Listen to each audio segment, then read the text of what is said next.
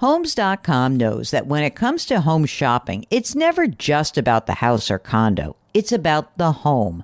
And what makes a home is more than just the house or property. It's the location and neighborhood. If you have kids, it's also schools, nearby parks, and transportation options. That's why Homes dot com goes above and beyond to bring home shoppers the in-depth information they need to find the right home. And when I say in-depth, I'm talking deep. Each listing features comprehensive information about the neighborhood, complete with a video guide. They also have details about local schools with test scores, state rankings, and student-to-teacher ratio. They even have an agent directory with the sales history of each agent. So when it comes to finding a home, not just a house, this is everything you need to know all in one place. Homes dot com. We've done your homework. eBay Motors is here for the ride. Remember when you first saw the potential, and then through some elbow grease, fresh installs, and a whole lot of love, you transformed one hundred thousand miles and a body full of rust into a drive that's all your own? Look to your left, look to your right. It's official. No one's got a ride like this. There's nothing else that sounds like, feels like, or looks like the set of wheels in your garage. With over one hundred twenty-two million parts, you can make sure your number one ride or die stays running smoothly, so there's no limit to how far you can take it. Brake kits, turbochargers, engines, exhaust kits, roof racks, L E D headlights, bumpers, whatever your baby needs, eBay Motors has it. And with eBay Guaranteed Fit, it's guaranteed to fit your ride the first time, every time, or your money back. Plus, at these prices, well, you're burning rubber, not cash. Keep your ride or die alive at ebay motors dot com. Eligible items only. Exclusions apply. Welcome to the Jill on Money Show. It's Sunday, June fifth. You know where I am right now, Mark? I'm on an airplane. Exactly right. Let's hope that this year's trip to Las Vegas for the annual A I C P A conference is more enjoyable and less stressful than last year's, because you guys all know I went on the air to talk about how much that trip just absolutely took so much out of me. So I am, uh, I love the conference. I love the people, but last year the traveling was rough. I still have an N ninety-five mask, and I will be wearing it on the airplane. And I may be the only person wearing it in Las Vegas. It's one of those. I don't you imagine, Mark, that Las Vegas is one of those places where COVID doesn't happen? I, I'll let you know. Last year, we did have some. This year, I doubt it. Last year, I remember I was in the gym wearing a mask. I got a lot of looks there, I have to say. that was that was maybe the moment where I was like, yeah, I am not in New York anymore. People don't wear masks here. So anyway, I'm sure it'll be great. And um, uh, Mark will be making sure that everything goes well while I am off for the next few days talking to C P As. You know who I'm interviewing? Very excited. Coach K from Duke. That's going to be a fun interview. And Carla Harris from Morgan Stanley. So those are my two big, big, huge interviews. It's in thousands of people. It's amazing. So I'm looking forward to that. I'll tell you all about it when I get back. Today, we continue to answer your financial questions. And we are very happy to uh, do that by just asking you to do one thing. Go to the website, Jill on Money dot com. Click on the Contact Us button. Let us know if you would be willing to come on the air.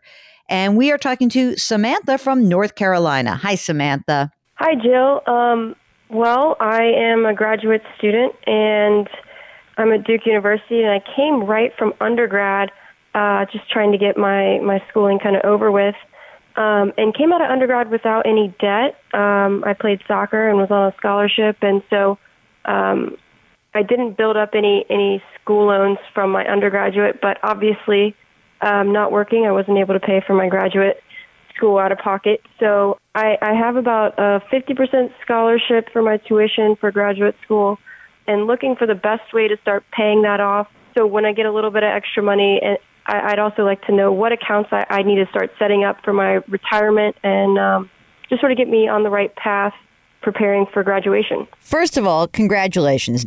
That's number one, which is like you, you graduated without debt, which is pretty awesome. So now you're at Duke, you're a grad student. What are you studying? environmental management. Mm-hmm. Um, I'm looking to be involved in renewable energy finance projects. It's a one-year program? Two years. Two so years. I just finished my first year. Okay. When you graduate, how much debt will you graduate with total? Uh, about thirty-five thousand dollars. Oh, that's pretty good, considering you get a graduate degree and no debt from undergrad. That's awesome. When you get out of school, I mean, I'm sure you know this already, but what what do those jobs pay generally that you'll be looking at? Um, I'm hopefully looking at a starting salary uh, around sixty, sixty-two thousand a year. Fantastic. And are those jobs usually private sector or public sector? Uh, private sector is okay. What I'm looking at. Got it. Definitely. Okay. So first of all, you did something that's really fantastic, which is you will be graduating with debt that is less, significantly less than your starting salary. So that right. already puts you ahead of the game. You know, obviously the thirty-five thousand dollars, there's there's a couple of ways to think about it. One is, hey, you know what, I'll just pay it off however long it takes me. Um, that will be that. One of the things that you might be considering is that if you are looking ahead and you really want to do something right now, what I would be doing is I would be accumulating a little cash cow for yourself. And I would be trying to figure out how to take all of my money and keep it safe. And the reason is that when you graduate, there's probably going to be some costs that are associated with your first job. You know, you might have to move, you might need an apartment, you might, but you also want to have a little slush fund that's set up in, ahead of time. How much money do you think that as you're working and doing your your studies, what do you think is available to you to save right now? Um, right now, so I'm I'm working, I'm coaching, and um, also have uh, an internship sort of while I'm in school. Mm-hmm. And I'm hoping to save about twenty-five hundred dollars to, to three thousand dollars outside of my living expenses. Great. Between now and graduation. Okay. So I think what you should do is be very boring. I think you should okay. keep that in a very boring credit union, online bank, something simple. You're going to earn, you're going to earn like no interest. But the reason why I think you should save it is that when you graduate, you want to hit the ground running. And whatever you make in your starting salary, the way you should think about it is is that there will be your you'll sort of have three big tasks ahead of you. One is you're going to want to pay down that student loan debt as quickly as possible because it's mm-hmm. a five or six percent loan. So whatever the minimum payment is, maybe you'll make a little extra payment towards that. The second thing is whenever whatever retirement plan is available to you through work, you're going to want to put in as much as you can to get the match. To get whatever match there is, okay? And the third is you're going to want to have an emergency reserve fund. You're going to have that emergency reserve fund started. That that twenty-five hundred or three thousand bucks, that's the beginning of your emergency reserve fund. So the way to think about like how do I approach my expenses when I graduate is to think that with those three things, you kind of factor in that you only have, you know, whatever your costs are, your expenses are, you'll track that. You'll say, okay, let's just pretend that you have, um, let's say you have six hundred dollars that's left over every month that you can do something with.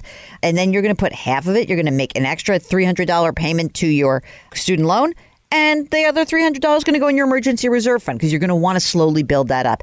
And what you really are trying to do is just get out of that debt as quickly as possible. It will happen faster than you think because you're making good money.